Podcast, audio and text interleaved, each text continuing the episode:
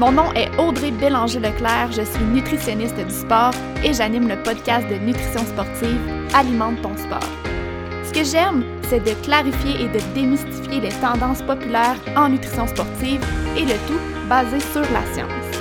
Avec le podcast, mon but est de te donner des trucs concrets pour optimiser ton alimentation et améliorer tes performances dans la simplicité, l'équilibre et surtout le plaisir.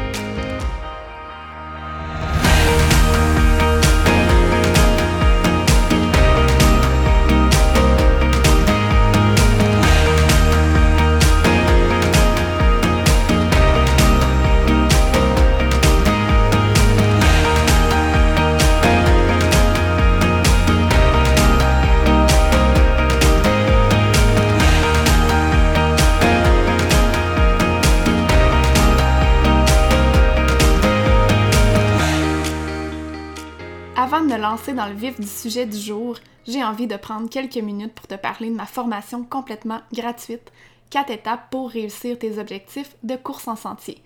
Dans cette formation de 4 jours, je te présente sous forme de vidéo mes meilleurs trucs de nutrition pour t'aider à optimiser ton énergie, ta récupération et tes performances sportives. Si tu es là sur le podcast, c'est que tu sais comme moi que la nutrition est tout autant importante que ton entraînement pour l'atteinte de tes objectifs de course si la nutrition est ton maillon faible ou si tu veux l'optimiser encore plus, inscris-toi à ma formation gratuite avec le lien dans les show notes. Bonjour et bienvenue dans l'épisode 65 d'Alimente ton sport. Cette semaine, je reçois une kinésiologue qui est spécialisée dans la santé de la femme et on aborde un sujet qui m'a été souvent demandé en fait sur le podcast, donc je trouve ça super intéressant d'aborder ça aujourd'hui. On va parler du cycle menstruel dans un contexte d'entraînement. Donc, je suis avec Jasmine Paquin. Allô, Jasmine, bienvenue sur Alimente ton sport. Allô, Audrey, merci beaucoup de me recevoir aujourd'hui. Je suis super contente. Je trouve que tu es en fait vraiment la meilleure personne pour euh, venir nous parler de ce sujet-là. Euh, parce qu'en fait, tu es toi-même une femme, tu pratiques plusieurs sports. Je l'ai dit, tu es kinésiologue, tu es aussi actuellement étudiante au doctorat et tu as dirigé tes études doctorales au niveau de la santé de la femme. Puis j'ai envie de commencer avec ça, en fait, et de te demander, ça a été quoi ta motivation à pousser tes études doctorales vers ce sujet-là?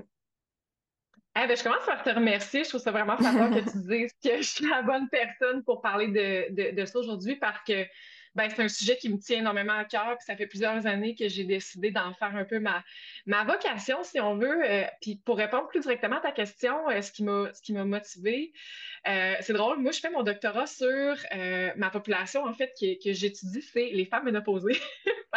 c'est ça qui est drôle, c'est que ménopause égale pas de cycle menstruel. Donc, mm-hmm. c'est ça, c'est un peu, je, je dirais que c'est un peu en, en documentaire, bien sûr, beaucoup sur ce sujet-là, sur c'est quoi la ménopause, c'est quoi les changements qui arrivent au plan hormonal, au plan physiologique, au plan musculo-squelettique. Euh, que j'en suis venue à m'intéresser à ce qui se passe avant la ménopause. Puis, ben, c'est vraiment là que j'ai vu qu'il y avait, ben, premièrement, tout un monde à découvrir, puis que c'est, c'est des sujets qui, s'entrecoupent un peu, j'ai le goût de dire. On est, on est femmes toute notre vie, hein? De la puberté à la ménopause, on vit plein de changements, puis on vit plein de phases dans notre vie qui sont toutes reliées. Euh, fait que je dirais que c'est un peu ça, ma, ma ça, a, ça, a, été ça ma motivation, peut-être au, plan intellectuel.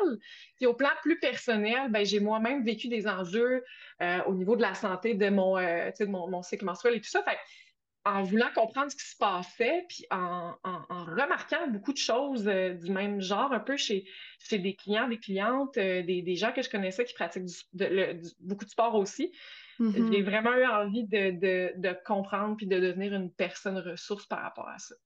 Ah, je trouve ça vraiment merveilleux ce que tu fais. Puis, tu sais, tu as nommé ménopause, mais en fait, c'est un, un, autre sujet, puis on pourrait s'emballer là-dedans pour un autre épisode complet, mais je suis sûre qu'il y, y, a plein de femmes qui nous écoutent et qui se disent Ah, j'aimerais ça que ce soit abordé également. Fait que bref, on verra peut-être pour un futur épisode. Absolument. Absolument. On va faire finalement une série d'épisodes sur la santé de la femme. Il y en aurait du stock à dire. Ah mon Dieu, tellement, vraiment, oui. Euh, ben en fait, justement, pour mettre la table, on parle de, de cycle menstruel depuis tantôt, mais il y a des phases qui sont super importantes au niveau du cycle menstruel. Donc, pour être certain qu'on qu'on part toutes sur les mêmes bases et qu'on comprenne la même chose, peux-tu nous expliquer justement c'est quoi ces différentes phases-là et ce que ça implique? Mm-hmm. En fait, euh, tout dépendamment où est-ce qu'on regarde, dans quel type de source on, cherche cette information-là, euh, certains vont séparer le cycle menstruel en deux phases. Donc, la phase, euh, disons, basse en hormones et la phase haute en hormones. Et par la suite, ces deux phases-là peuvent être redivisées en deux autres phases. Donc, on, arrive avec un modèle à quatre phases. Moi, je, préfère travailler avec le modèle euh, à quatre phases, puis c'est celui qui est proposé par euh, les auteurs, les différentes applications que, moi j'utilise et que je propose à ma clientèle. donc, le, allons-y avec le, disons, le point central, où est-ce que, où est-ce que le cycle se sépare en basse et haute phase hormonale. Donc, c'est l'ovulation. Donc, le point, euh, disons, le point, le point culminant du, cycle menstruel, c'est vraiment l'ovulation. Donc, les 14, disons qu'on prend un cycle qui est traditionnellement là, de 28 à 30 jours, les 14-15 premiers jours vont être avant l'ovulation et les 14-15 jours, euh, disons, de la deuxième partie vont être les jours après l'ovulation. Donc, la partie qui est avant l'ovulation, c'est ce qui comprend la période des règles et la période que j'appelle préovulatoire. Donc, la période des règles, c'est vraiment la période où, euh, bon, le premier jour euh, marque la première, euh, le, début finalement du, cycle. Et là, pendant la période des règles, qui peut être de, bon, on sait que ça varie beaucoup d'une personne à l'autre, mais disons de, de 4 à 7 jours, c'est vraiment la phase où les, taux d'hormones sexuelles, donc progestérone et estrogène, sont très, très faibles. et, bon, le, le finalement, le, système endocrinien, le système hormonal se prépare à repartir le cycle. Par la suite, la phase préovulatoire, c'est là où les taux d'estrogène vont se mettre à augmenter de façon graduelle, graduelle, graduelle, jusqu'à atteindre un pic, qui est l'ovulation. Mm-hmm. Et là, c'est vraiment grâce à, l'ovulation, euh, en fait, grâce à, ce pic en estrogène-là, euh, qui, est, possible grâce à bon, une sécrétion hormonale venant de différentes glandes, qu'on peut atteindre l'ovulation. À l'ovulation, initialement, euh, il y a, en, fait, après l'ovulation, il y aurait une première baisse, donc une première, euh, une première chute des taux d'estrogène. Et là, ce qui va se passer par la suite, euh, c'est que les taux d'estrogène vont réaugmenter jusqu'à la période prémenstruelle, donc pendant environ un autre 4 à 5 jours. Et parallèlement, les taux de progestérone vont également augmenter jusqu'à eux aussi atteindre un pic. Donc, si on s'image ça, là, euh, une courbe là, sur l'axe des X, l'axe des, Y, premier pic d'estrogène est environ 14 jours, deuxième petite remontée de l'estrogène environ 20-22 jours, et là, également, en même temps, on a un pic de progestérone. Donc, c'est pour ça que la deuxième phase du cycle menstruel est appelée phase, ou en tout cas surnommée, disons, phase haute en hormones. C'est qu'on a deux hormones qui sont prédominantes au lieu de juste une par hmm. rapport à la première moitié du cycle. Et donc là, un coup qu'on a eu nos deux pics, nos deux augmentations graduelles d'estrogène et de progestérone, il va y avoir une redescente, j'ai envie de dire une chute drastique des taux d'hormones. Et c'est la chute des hormones, surtout la progestérone, qui est un peu le déclencheur du, du, cycle menstruel, euh, en fait, du, euh, des règles, carrément. J'en profite pour faire une petite parenthèse. La raison pour laquelle le, la, certaines pilules contraceptives permettent de, en fait, supprimer les règles, c'est que les taux d'hormones chutent jamais parce qu'on a mm-hmm. une, on a une entrée, disons, une, une, consommation, entre guillemets, d'hormones qui se fait de manière continue et les taux sont constants. Donc, on n'a comme pas le déclencheur, finalement, pour avoir nos règles, ce qui fait que, ben, finalement, le, la période des règles est supprimée. Donc, de façon très globale, si on considère les principales hormones sexuelles qui sont spécifiques à la femme, là, progestérone et estrogène, ce serait à peu près ça le portrait. Bien sûr, il y a plein d'autres hormones qui viennent euh, mm-hmm. de, de, l'hypothalamus et tout ça, euh, qui régulent ces hormones-là, mais on est, je pense qu'on n'est pas ici pour se donner un cours de physiologie. non, exactement, mais je trouve ça vraiment bien comment tu l'expliques, puis je pense que c'est c'est vraiment clair. je trouve ça intéressant que tu parles de contraception aussi là-dedans parce que genre, je m'étais mis un point par rapport à ça parce que, bon, on est là pour parler de l'impact justement du cycle sur les performances, la récupération d'entraînement et tout.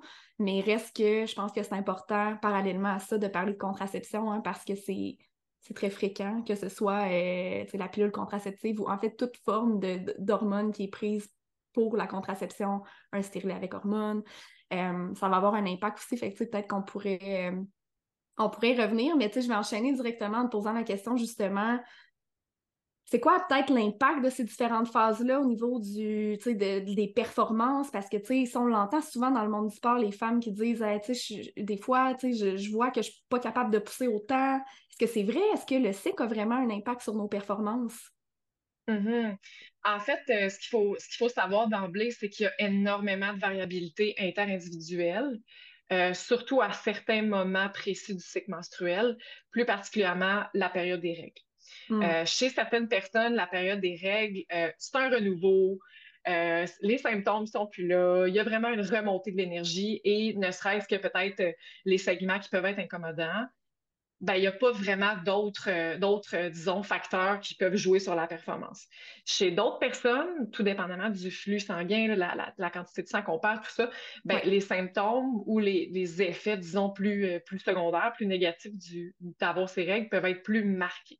Mm-hmm. Sinon, je dirais que ce qui est assez, qui est assez bien documenté, en fait, en fait, ce qu'il faut savoir aussi, c'est que dans la littérature scientifique, là, il n'y a à peu près aucune étude tu es capable de dire hors de tout doute que si ta, ta, ta, ta, compétition a lieu à telle phase de ton cycle mm-hmm. menstruel, tu vas avoir une contre-performance.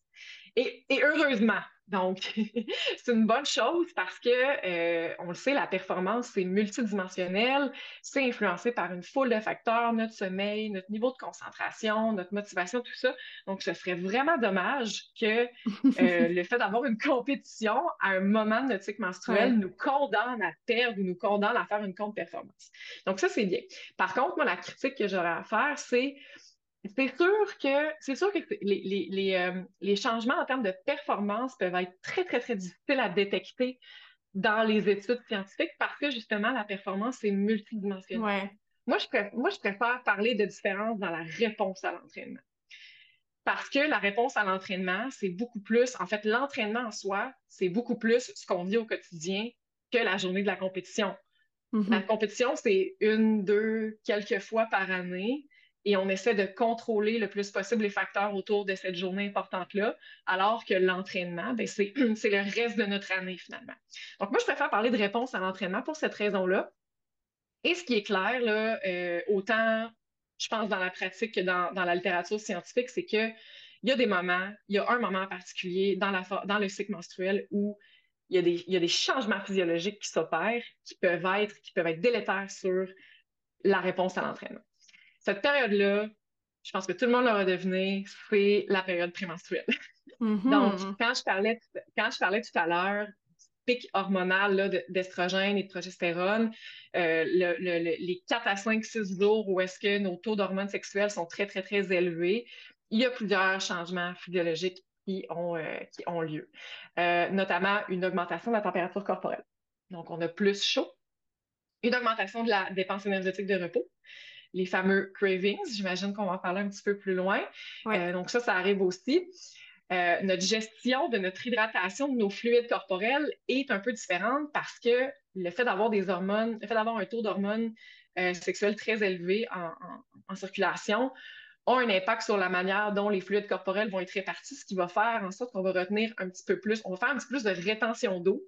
Et donc, nos, encore une fois, là, je tombe dans de la physiologie, mais nos cellules deviennent, euh, absorber l'eau finalement qui est dans notre circulation sanguine et là, on devient plus facilement déshydraté. Donc, ça peut, être, euh, ça peut être délétère, surtout quand on parle de performance à la chaleur, parce qu'on a une augmentation de la température corporelle et on a une rétention d'eau qui fait en sorte qu'on a comme moins de liquide en circulation finalement pour assurer le bon fonctionnement du système cardio-respiratoire. Donc, mesdames qui ont compétitionné, par exemple, au Québec Mega Trail cette année et qui étaient en période prémenstruelle, ça se peut que l'hydratation, ça a été plus difficile. Il faisait très, très, très humide. Donc, clairement, ça, c'est un scénario qui a très bien pu se produire. Euh, après ça, il y a d'autres facteurs, peut-être un petit peu plus secondaires, euh, qui peuvent jouer sur notre performance ou sur notre, notre réponse à l'entraînement. Euh, c'est des changements dans le niveau de fatigue.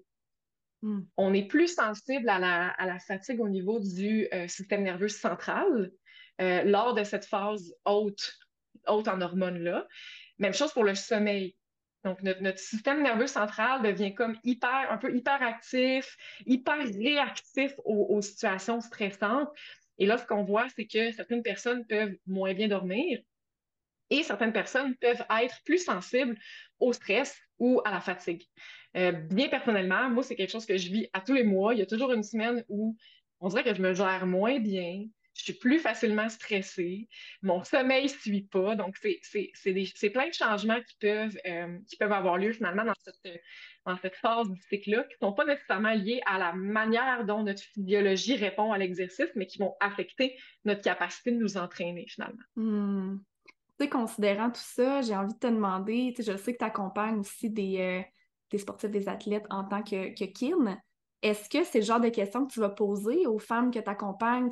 Est-ce que tu les questionnes par rapport à leur cycle menstruel pour un petit peu justement adapter leur plan d'entraînement en fonction de tout ça? Oui, toujours. Euh, présentement, je suis, je n'ai pas beaucoup de clients, donc j'ai un, réseau de, un groupe de clients assez restreint, ce qui fait que j'ai pas un très gros échantillon pour te répondre. Et euh, ce qui arrive, je te dirais, c'est que euh, souvent la majorité vont être sur contraceptif oral. Donc, mm-hmm. Là, la question de phase du cycle menstruel s'applique pas vraiment parce que justement, il y a un contrôle au niveau des, hormones. Donc, il n'y a, pas de, a pas de fluctuation finalement à l'intérieur d'un mois. Oui. J'ai envie de revenir sur un point, c'est sûr, qui m'a interpellée un petit peu plus au niveau euh, de l'augmentation du métabolisme de base au repos. Tu as, nommé as nommé ça quand tu parlais des changements physiologiques qui ont lieu au niveau euh, du cycle menstruel, principalement en période pré-menstruelle. Euh, ce qui revient beaucoup, c'est un phénomène qui est connu et qui est justement euh, très clair au niveau, au niveau de la science. Il y a une augmentation de l'appétit pendant cette période-là. Mais c'est normal et c'est expliqué. Fait que je pense que c'est important de, de, normaliser ça et de dire que oui, ça peut arriver dans la phase prémenstruelle qu'on ait plus faim. il y a même des femmes qui vont dire tabarouette, j'ai des rages. J'ai vraiment des mm-hmm. rages alimentaires. Euh, c'est important d'en parler. Puis en fait, ce qu'il faut comprendre, c'est que dans cette période-là, en fait, ce qu'on devrait faire au niveau de notre alimentation, mais en fait, en tout temps, mais plus spécifiquement, si c'est quelque chose qui nous arrive, ben, de s'assurer d'avoir justement des, des repas qui sont complets, qui sont rassasiants, avec euh, tous les groupes alimentaires, une bonne source de protéines, s'assurer d'introduire aussi des collations dans la journée pour que ce soit encore une fois plus soutenant, parce que c'est normal, on le dit, notre métabolisme y est augmenté dans cette phase-là. Mm-hmm. Absolument. Puis j'avais hâte qu'on le mentionne, puis qu'on parle de ce sujet-là en particulier parce que moi, j'ai toujours un petit. Euh, c'est pas un malaise, mais une espèce de petit. Euh, comment je dirais ça? Pas une petite, irritation, mais bref, quand on dit, quand les, gens vont dire euh, Ah, j'ai des cravings, j'ai des rages, j'ai des. On dirait que dans ma tête, puis je suis peut-être la seule personne au monde à penser ça, mais c'est comme si c'était pas justifié. C'est comme si c'était pas normal, puis qu'il fallait mettre le, le, pied sur le frein, tu sais, de Oh non, non, j'ai plus faim, j'ai euh, des. Euh, des envies de sucre, des envies de chocolat, des envies de ci, puis ça, puis il faut pas que j'écoute ça parce que c'est pas normal, c'est pas supposé être là. Mais ce que la science nous dit, c'est que effectivement, il y, a une, augmentation de la dépense énergétique au repos, on est capable de la mm-hmm. mesurer, et même qu'il y, y, a une augmentation de la dépense énergétique à l'effort, parce que notre mm-hmm. régulation de notre température corporelle est plus complexe.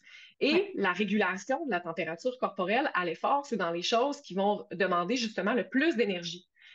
Fait que là, imaginez si non seulement on a une augmentation de la dépense énergétique de repos et en plus on a une augmentation de la dépense à l'effort, ça se peut que la personne, dans sa journée, elle ait dépensé comme un bon 400-500 kilocalories de plus que d'habitude. Si tu ne changes pas ton alimentation, c'est sûr que ton corps va te demander ces nutriments-là de différentes façons. Et oui, ça mm-hmm. peut se traduire en, espèce de rage alimentaire.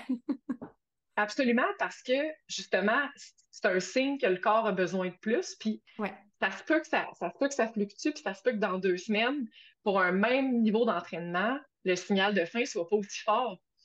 Ça fait possible. Mm-hmm. De là l'importance aussi d'écouter les signaux que notre corps nous envoie. Notre corps, chaque jour, il nous parle ces signaux-là sont super importants. Oui. Absolument. Absolument. Puis j'ajouterais même que euh, ce qu'on voit dans la littérature scientifique, c'est que, en fait, je pense que les, les, les, souvent, on a des cravings ciblés, par exemple des, glucides ou des choses sucrées. Ben, parce qu'on brûle un petit peu plus de glycogène, de glucose aussi pendant cette période-là. Donc, c'est comme justifié que notre corps nous en demande plus. Ouais. Tu sais, tu parles de glycogène, puis ça, ça, ça m'amène ailleurs dans ma tête. Euh, j'ai déjà entendu, puis écoute, à toi de me dire si c'est vraiment, tu sais, si on a des études derrière tout ça, mais qu'il va y avoir aussi des phases du cycle où, euh, justement, tout ce qui est récupération, que ce soit au niveau de refaire les réserves de glycogène, euh, ou encore récupération musculaire en termes de fibres musculaires, qu'il y, a certaines phases du cycle où ça se fait moins bien. Est-ce que c'est fondé tout ça? Est-ce que c'est un mythe? C'est tout à fait fondé, puis ça arrive dans le même moment que l'augmentation de l'appétit. C'est vraiment une période qui est. Qui qui euh, c'est des grands changements au niveau hormonal et tu as, tout à fait raison. Ce qu'on lit dans la littérature, c'est que effectivement la récupération au niveau musculaire est plus difficile parce que c'est comme si, il y, y, a plein de raisons, mais en fait, c'est surtout que le corps va concentrer ses énergies justement à répondre un peu à la, à, à la, situation un peu inflammatoire qui se passe dans notre mm-hmm. corps. Ce qui arrive avant, avant nos règles, c'est que euh, ben, on est en train de, je vais le dire comme je le nomme souvent, on est en train de déconstruire ce que notre corps a construit. notre, notre corps notre système reproducteur a ovulé, il y a eu la création d'un ovocyte et tout ça. Et là, s'il n'a pas été fécondé, ben, il faut comme détruire tout ce travail-là, finalement. Et ça, ça prend, ça, ça prend de l'énergie ça prend des ressources en termes de glucose, de glycogène, etc. Ce qui fait qu'il y a moins d'énergie qui va pouvoir être placée dans la récupération musculaire.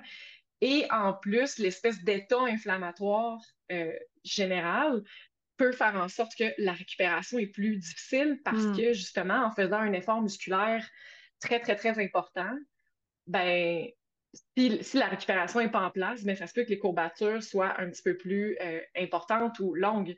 De façon très anecdotique, moi personnellement, si je fais de la musculation en période prémenstruelle, je vais être raquée vraiment plus longtemps.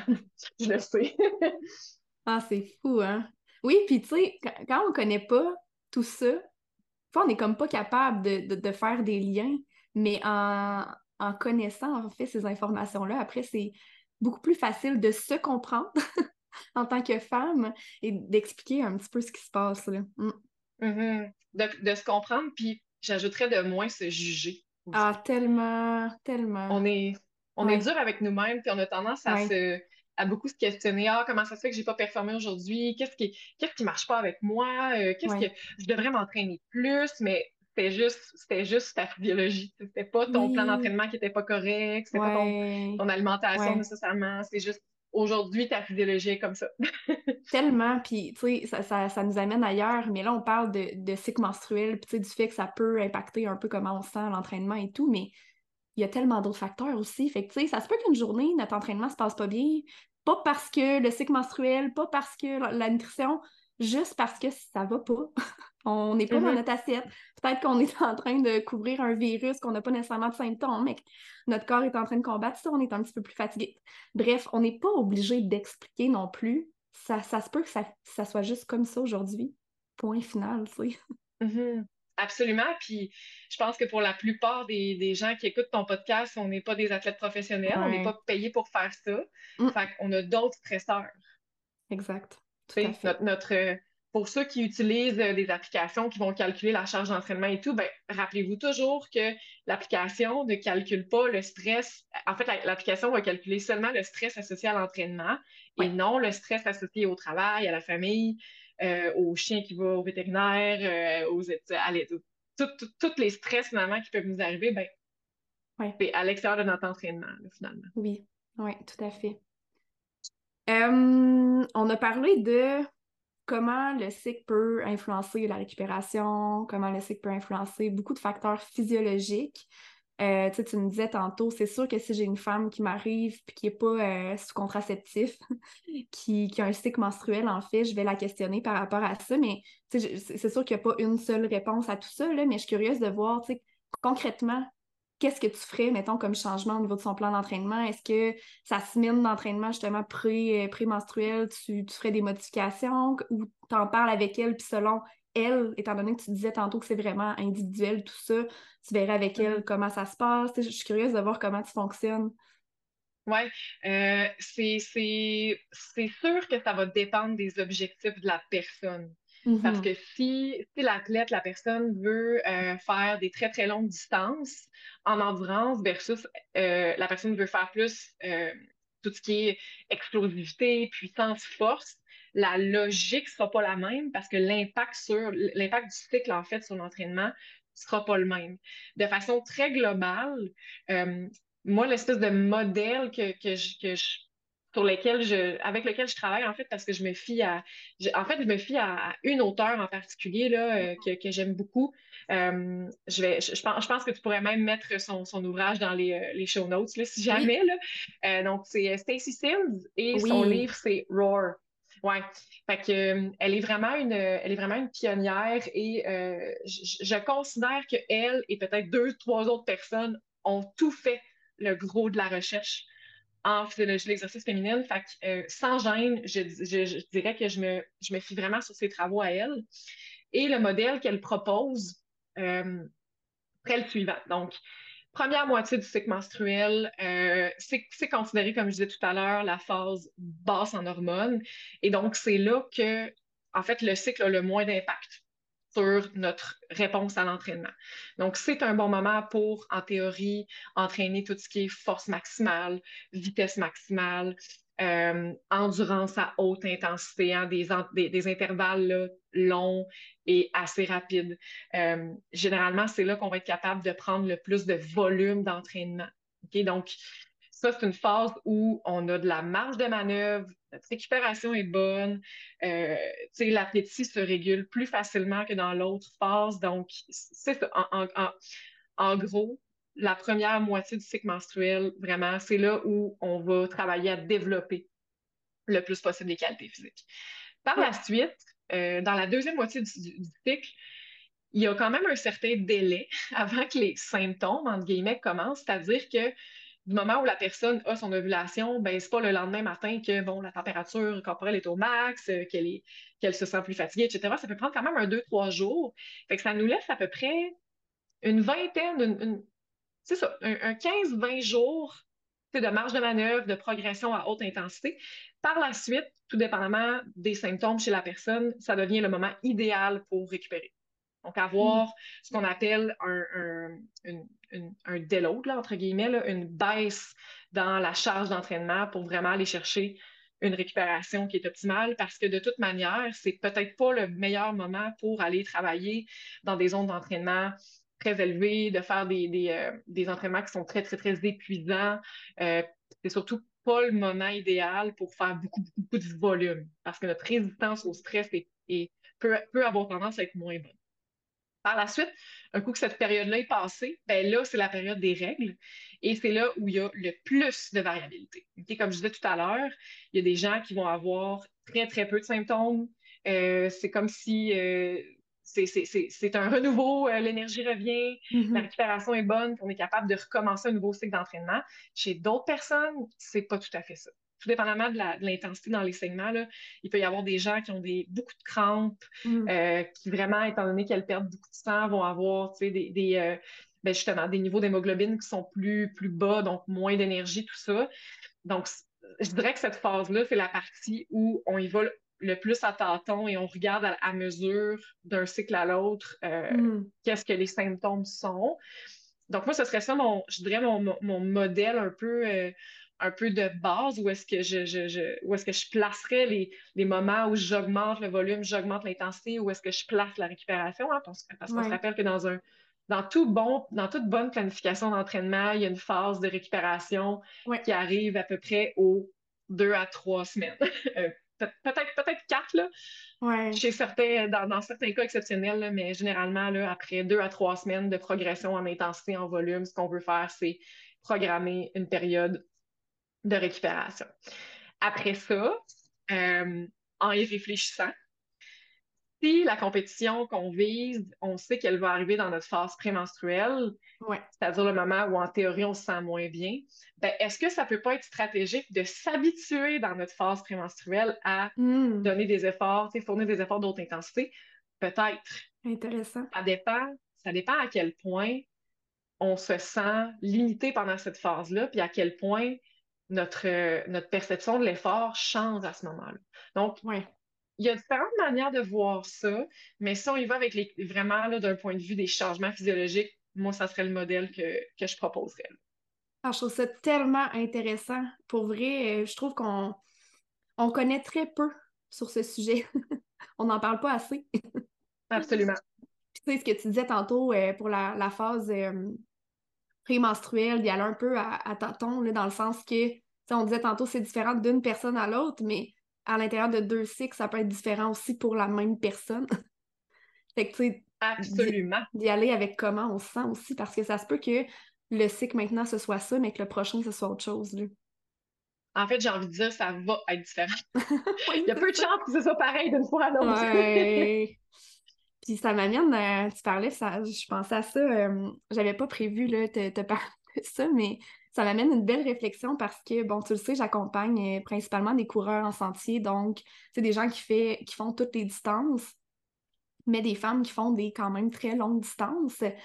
Euh, je sais pas si tu des trucs de ton côté, soit avec les, clients que tu accompagnes ou même pour toi, quelqu'un qui est dans, sa période de règles pendant un événement, tu sais, comment on gère ça? en, fait, euh, je, en fait, je pense que c'est aux organisations de mettre des toilettes fermées. en sens où. C'est drôle, hein, parce que oui. J'ai eu cette discussion-là récemment à l'UTHC. Euh, je pense qu'on a peut-être déjà toutes vécu ce problème-là également. Là. Puis mm-hmm. euh, j'en parlais avec une autre femme, puis elle me dit Mais pourquoi il n'y a pas de tampon dans les ravitaux? Mais c'est tellement vrai! c'est tellement vrai! je trouve l'invisibilité des règles hein, dans, notre, dans notre discours commun. C'est comme si ça n'existait pas alors que 50% de la population, mm-hmm. un jour ou l'autre. Euh, j'écoutais un balado, j'écoutais un balado, je sais, je sais plus exactement c'est lequel, euh, mais il me semble que c'était Geneviève Asselin de Mers qui disait, qui, amenait ce point-là. Je pense que c'est, euh, je pense que c'est pas sorti du bois. Mm. ouais, elle amenait ce point-là de justement à quel point c'était ben c'est de la gestion, là, faire un 160 km, on s'entend. Là, quand c'est rendu qu'il faut que tu gères tes tampons, il faut que tu gères euh, ça, ça devient vraiment, euh, vraiment rochant. Désolée pour le, pour le terme, mais je pense que je pense que, que, y a une partie qui est à l'organisation de reconnaître la place des femmes dans la hmm. course, dans la course en sentier, dans le sport, et donc de proposer des moyens comme avoir des toilettes fermées pour comme changer ton tampon dans un, ravitaillement. Sinon, d'un point de vue plus personnel, euh, en, fait, en fait pour, pour la personne qui, qui, fait l'épreuve, je dirais, pour, pour bien gérer cette période-là, c'est de se connaître. Vraiment, hein. apprendre à se connaître, apprendre à anticiper que ça peut arriver. Euh, peut-être, euh, peut-être se pratiquer. dans le sens où si on sait que, bon, si on, si on prévoit que notre course va avoir lieu pendant nos règles, ben, anticiper qu'est-ce que ça peut changer sur notre perception de l'effort. Est-ce mm-hmm. que tout d'un coup, je vais me sentir plus fatiguée? Est-ce que je sais que j'ai plus de baisse d'énergie à ce moment-là? Euh, est-ce que je sais que je suis étourdie, par exemple, à ce moment-là, puis de se développer des trucs? Euh, si on sait qu'on a plus de baisse d'énergie, ben, peut-être mettre un gel de plus dans notre baisse d'hydratation, si on sait qu'on a plus mal à la tête, ben, prévoir peut-être des Advil, prévoir euh, un petit peu plus d'eau, des choses comme ça. Vraiment, là, anticiper ce qui peut arriver, donner des trucs pour prendre soin de soi pendant que ça, pendant que ça se passe. Ah, tellement. Oui, puis tu sais, je le répète, on n'en parle pas assez encore. Mais ça sert à ça, en fait, des épisodes de podcast. Un autre sujet que je voulais qu'on aborde euh, ensemble aujourd'hui, qui est tout à fait en lien avec le sujet du jour, on entend beaucoup, beaucoup dans le monde du sport des femmes dire Ah, j'ai plus mes règles, mais tu sais, c'est normal, je fais du sport. Je veux qu'on mm-hmm. aborde ce sujet-là ensemble aujourd'hui. Je pense qu'on peut amener chacun notre, notre volet à tout ça. Mm-hmm. Ben, en fait, je pense qu'on je pense que c'est important de distinguer courant de normal. C'est pas parce que quelque chose est courant que c'est normal. Et effectivement, effectivement, euh, des changements ou des, un arrêt du, cycle menstruel chez une personne qui est très, très, très active, c'est courant. Mm-hmm.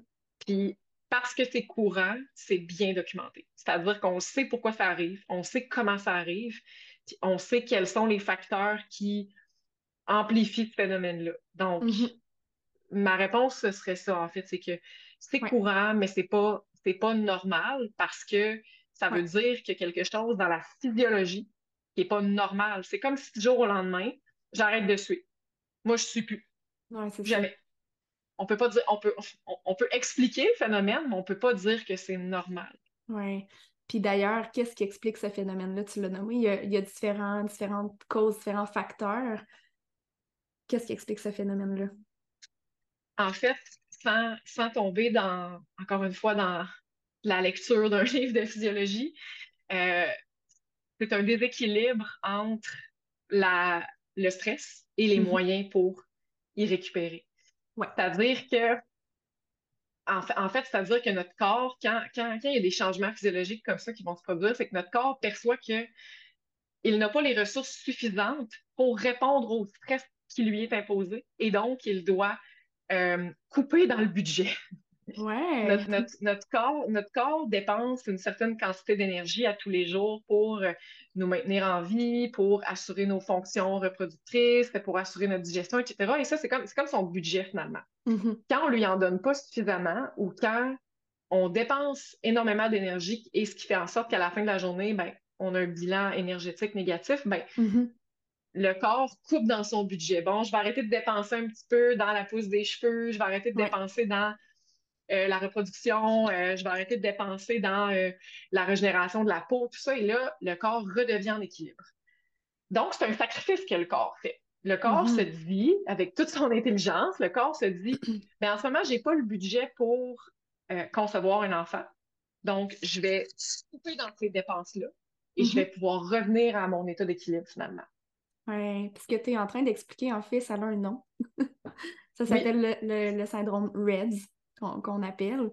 Puis tu l'expliques vraiment bien, en fait. C'est quand euh, ce qu'on l'énergie qu'on a euh, pour vivre, si l'énergie qui reste n'est pas suffisante pour les autres fonctions secondaires, ben ça, ça se peut qu'il y ait un impact sur notre cycle menstruel, justement. Mm. Tout à fait. C'est que, la, que la le, le poste de dépense de l'entraînement il, embarque sur le poste de dépense des fonctions physiologiques normales.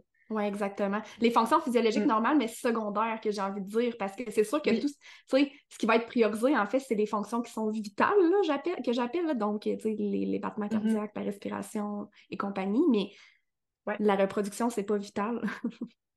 Oui, en fait, en fait, peut-être que tu l'as vu dans tes cours de, biologie du cégep, mais notre, corps va fonctionner selon trois couches prioritaires, c'est-à-dire la première priorité, c'est la survie, la deuxième, c'est la croissance, et la troisième, c'est la reproduction. Donc, en premier lieu, les ressources vont être allouées à la survie. Est-ce que mon cœur bat? Est-ce que mon système euh, vasculaire, est-ce que mes reins fonctionnent? Est-ce que mon cerveau fonctionne? Donc, première couche. Deuxième couche, la croissance. Est-ce que si j'utilise mes muscles à un entraînement, ils sont capables de se régénérer pour la prochaine fois. Donc, ça, c'est la croissance. Mm-hmm. Dans le cas d'un adulte, bien sûr. Et finalement, la reproduction, c'est comme la dernière, euh, la dernière couche, la, la, moins importante finalement, mais qui est quand même une fonction entre guillemets vitale. Et bon, je ne l'ai pas mentionné, mais à l'intérieur de tout ça, il y a euh, les fonctions de, de l'immunité finalement, qui rentrent un peu dans la survie. Euh, j'en parle parce que ben, souvent un signe qu'il euh, y a un déficit de ce côté-là entre, entre l'énergie qu'on dépense pour l'entraînement et l'énergie qu'on consomme finalement pour, pour s'alimenter. Euh, souvent un signe, c'est qu'on va tomber malade.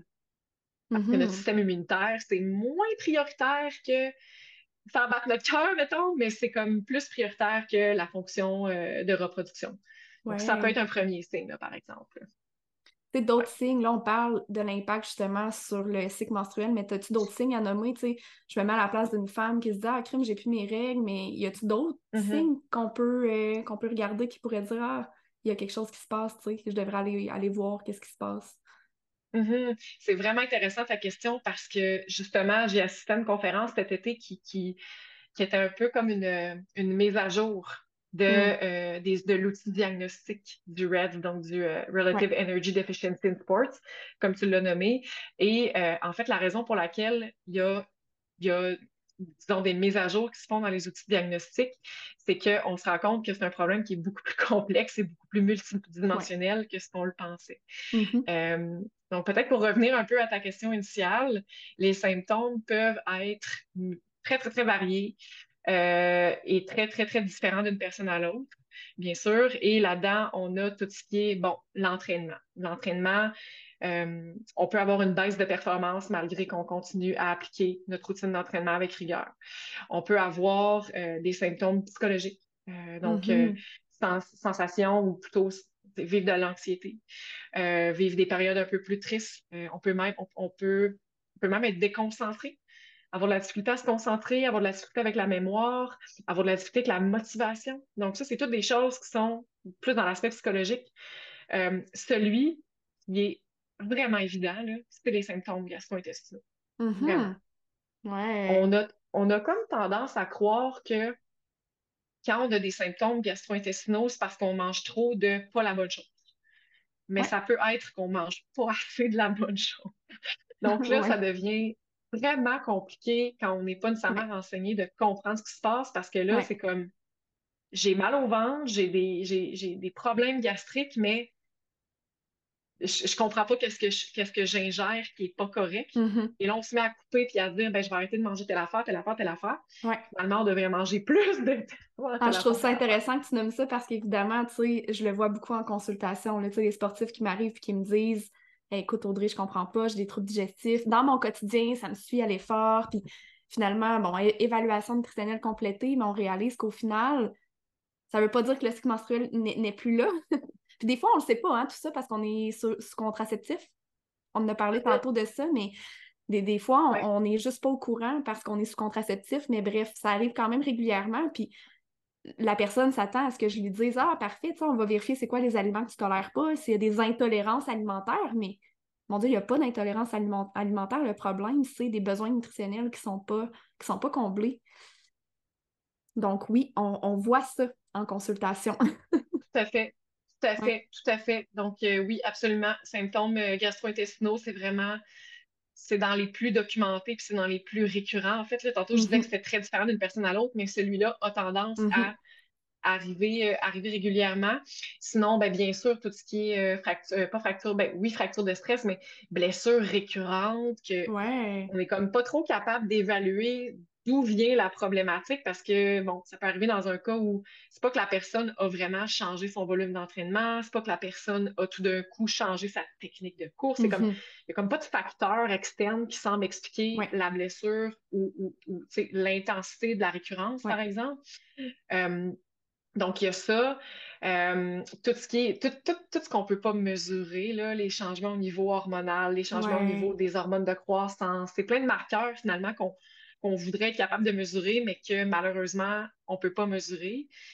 C'est un, peu, un peu malheureux que ça soit, qu'on puisse pas toujours le savoir parce que chez certaines personnes, les changements, on ne pourra pas les détecter à l'œil nu mm-hmm. ou on ne pourra pas les détecter juste avec un questionnaire. Fait que ça devient comme vraiment compliqué de soi-même reconnaître la présence d'une problématique parce qu'on sent qu'il y a des changements, mais on n'a pas nécessairement les, les, les, bons outils pour les mesurer, je dirais. Oui. Mm. je trouve ça important de, parler de tout ça parce qu'en fait, je pense que ce qu'il faut retenir de ça, c'est que c'est important d'être bien entouré.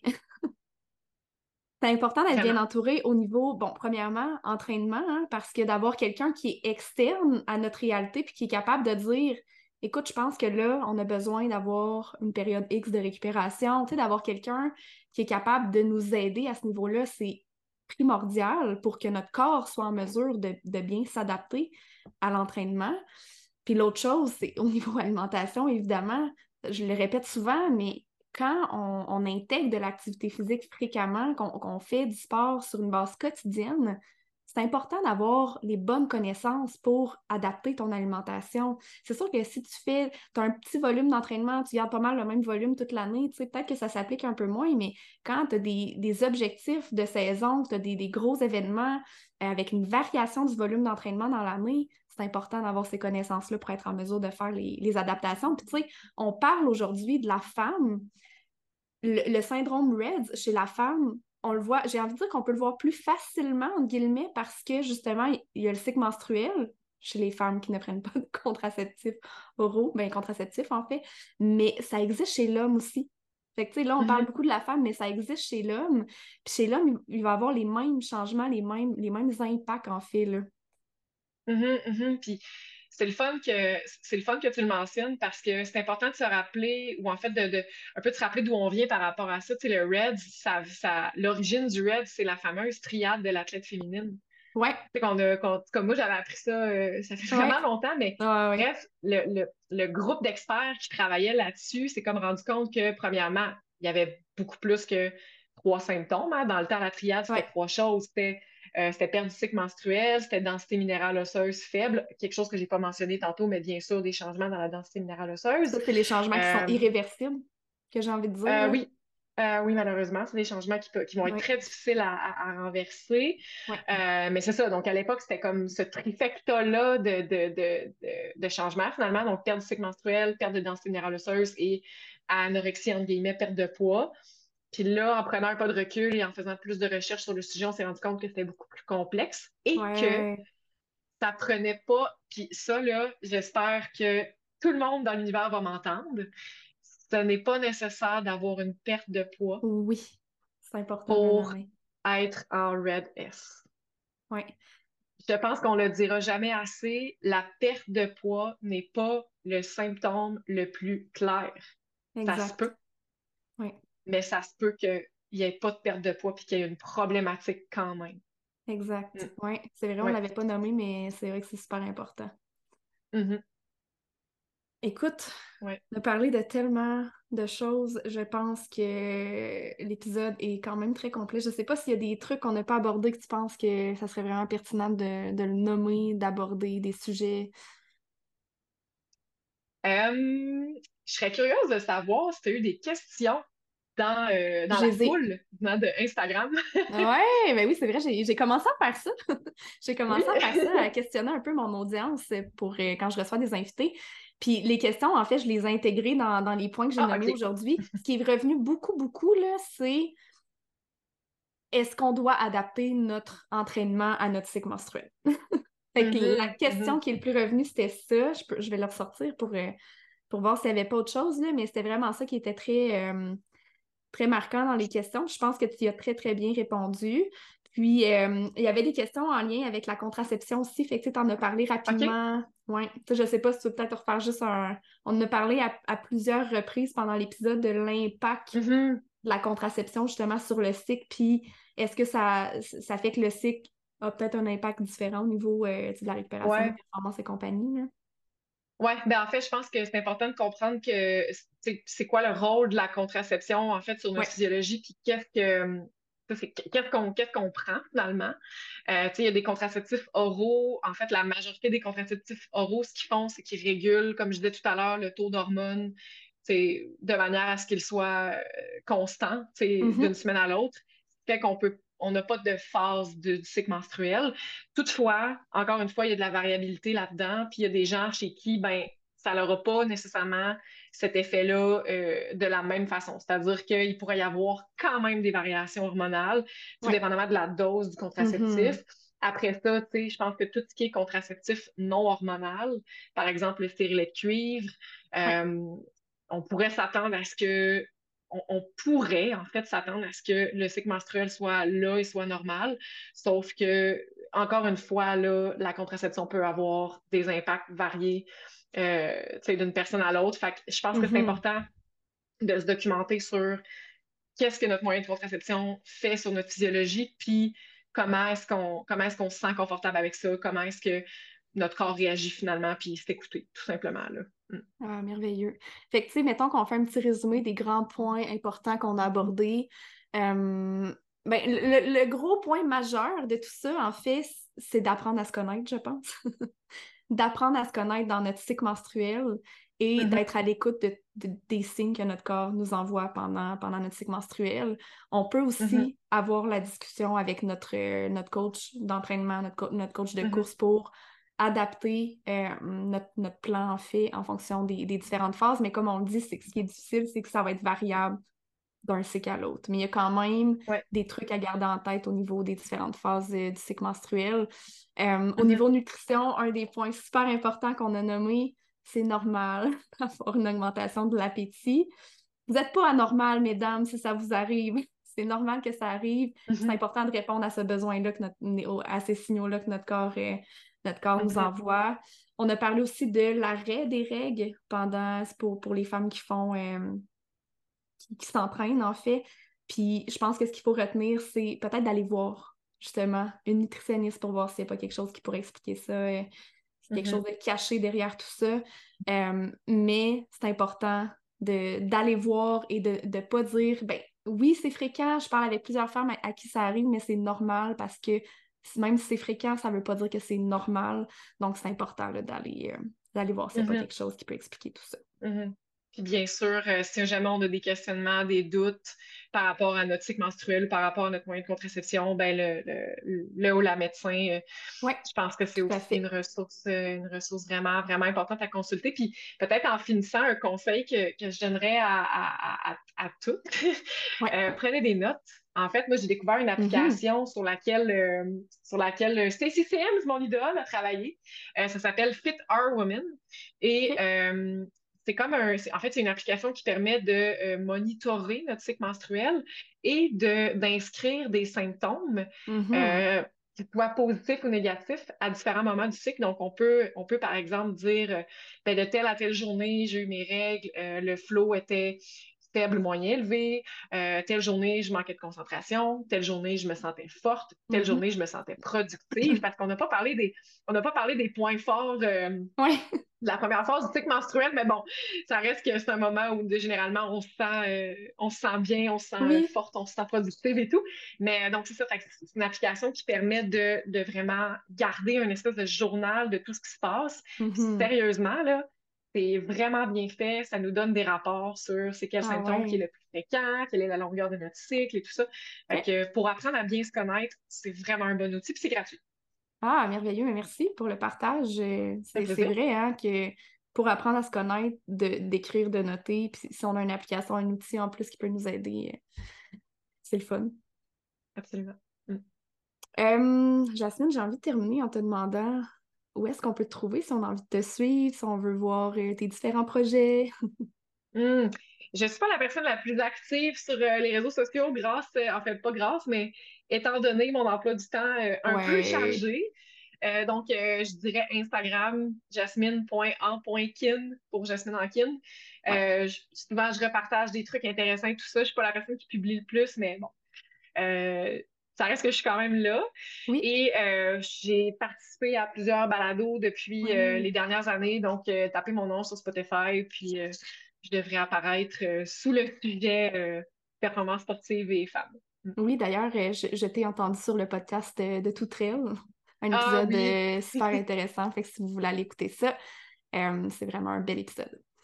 Merci. Merci beaucoup, Jasmine, pour ton passage. Ça m'a fait vraiment plaisir d'échanger avec toi. Ben, moi aussi, c'était vraiment cool. Merci. Merci à tous les auditeurs. Je vous souhaite une belle journée et on se dit à la semaine prochaine.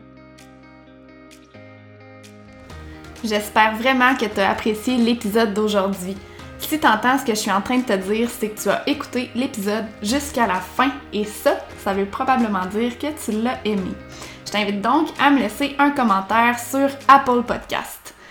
C'est assez simple, il suffit de te rendre sur Balado, de t'abonner au podcast Alimente ton sport et ensuite tu descends jusqu'en bas dans la section commentaires et avis t'invite à cliquer sur 5 étoiles et surtout laisse-moi un commentaire. Dis-moi qu'est-ce que tu as appris de nouveau avec le podcast et dis-moi pourquoi tu écoutes Alimente ton sport. C'est la meilleure façon de me supporter dans le podcast et de m'encourager à venir vous jaser le plus souvent possible ici. C'est surtout la meilleure façon de me donner une bonne visibilité. Sur ce, un énorme merci d'être là et on se dit à la prochaine!